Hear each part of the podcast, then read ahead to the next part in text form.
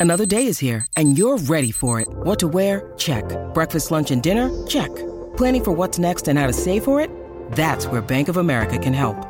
For your financial to-dos, Bank of America has experts ready to help get you closer to your goals. Get started at one of our local financial centers or 24-7 in our mobile banking app. Find a location near you at bankofamerica.com slash talk to us. What would you like the power to do? Mobile banking requires downloading the app and is only available for select devices. Message and data rates may apply. Bank of America and a member FDIC. Uh, Vossi, let's go straight to Premier League because uh, our man James Dodd is on the line. And uh, James, we brought the news to our listeners that uh, Southampton's manager has been punted.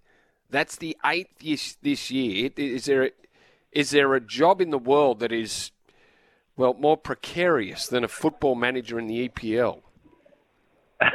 Good morning, Vossi. Good morning, Brandy. I, honestly, I was looking through the records this morning about managers in the shortest time they've had in charge. Nathan Jones was in charge for 95 days at Southampton. He had nine uh, nine losses from 14 games.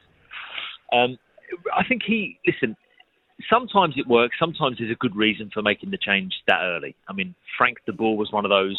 Uh, sorry, Ronald de Boer was one of those at uh, Crystal Palace. He was there for about what felt like two months in charge, and they got rid of it because they just felt the culture wasn't right, and you know he was having no impact on the training pitch and and those results were being reflected on, on the, on the pitch. And I think with Nathan Jones, he even said it himself at the weekend.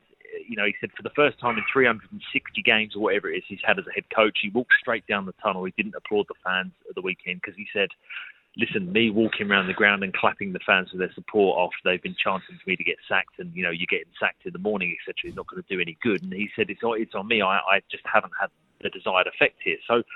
I think in terms of some of those Premier League managers, you know, Chelsea managers, for example, Thomas Tuchel won the Champions League not too long ago, then he was punted very soon after.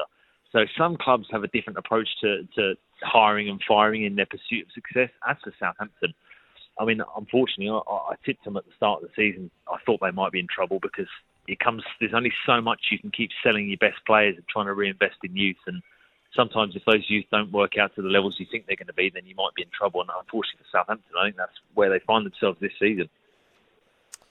Yeah, uh, four home losses in a row didn't help uh, at the end of that last one. They led 1 0 with a man advantage. So, and the crowd mm. booing at the finish, and you walk up the tunnel, talk about a dramatic end to all of that. So, that's the stat. Uh, will there be any more? Uh, do you want, to, you want to lock in a prediction, James? Will there be any more between now and the end of the season? I tell you what, I think there probably will be maybe one or two more. The, the, the, difference now is that we've just had the January transfer window. What we're midway through Feb now, so clubs are pretty settled on on if they've backed their managers in January with with transfers in order to try and keep them up. I think Everton have just appointed Sean Dyche, they're not going to sack Sean Dyche again unless it goes terribly wrong there. Maybe Graham Potter at Chelsea if the results don't keep going their way. That might be one where they look to change change manager there. You know, they've spent a hell of a lot of money, Chelsea, and Graham Potter is a man that has a philosophy. He has a stamp. He wants to put a stamp on his teams, and you know it hasn't really worked for him so far. So maybe I could see potentially him him being under pressure, and, and maybe someone like Patrick Vieira at Crystal Palace, if they really start to start to slide down that table towards that relegation zone. Clubs do get a bit of an itchy, itchy trigger finger, the, the board of directors, when it comes to seeing their team battling relegation heading into the last couple of months of the season. So my tip would probably be one, maybe two more. Yeah, well, they got beaten by West Ham over the weekend, so not great for Chelsea. West Ham getting themselves sort of not out of relegation zone, but uh, off the bottom three with that win against Chelsea. So, yeah, under some pressure, Graham Potter. Uh, Man City had a win. Man United had a win this morning.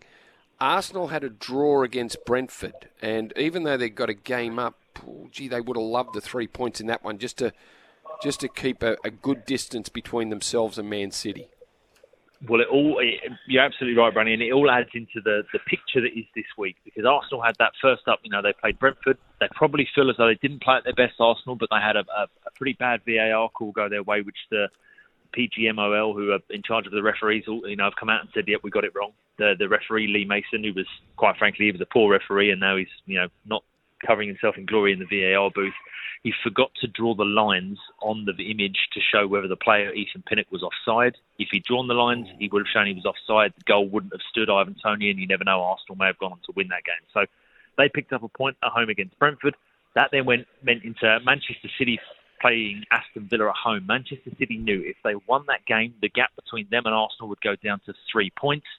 And guess who play each other in midweek at the Emirates Stadium? Arsenal against Manchester City. Top of the table clash. Both teams have got that game in hand over Manchester United, who are third at the moment. So that is shaping as a massive, massive game at the Emirates. Manchester City are, seemingly not in the best of form. They're not putting consistent performances together, but they are still winning games. Arsenal had a bit of a blip of late. They've obviously drawn against Brentford, and before that, they lost away at Everton in Sean Dyche's first game in charge. So, not the form that Arsenal want going into it. The only crumb of comfort for the Gunners might be, just might be, Erling Haaland, 25 goals this season in the Premier League. He came off at half time against Aston Villa with a knock, and Pep Guardiola said we're going to have to wait and see how he is ahead of midweek. So that could be a massive, massive boost for Arsenal because they do need it at the moment because you feel as though they're just maybe flagging under the pressure a little bit of, of having an eight point lead at the top of the Premier League and, and Manchester City breathing down the necks. Okay, Arsenal, Man City. That's certainly something to look forward to. James, always good to chat, mate. Appreciate your uh, expertise. Thanks, All the best, guys.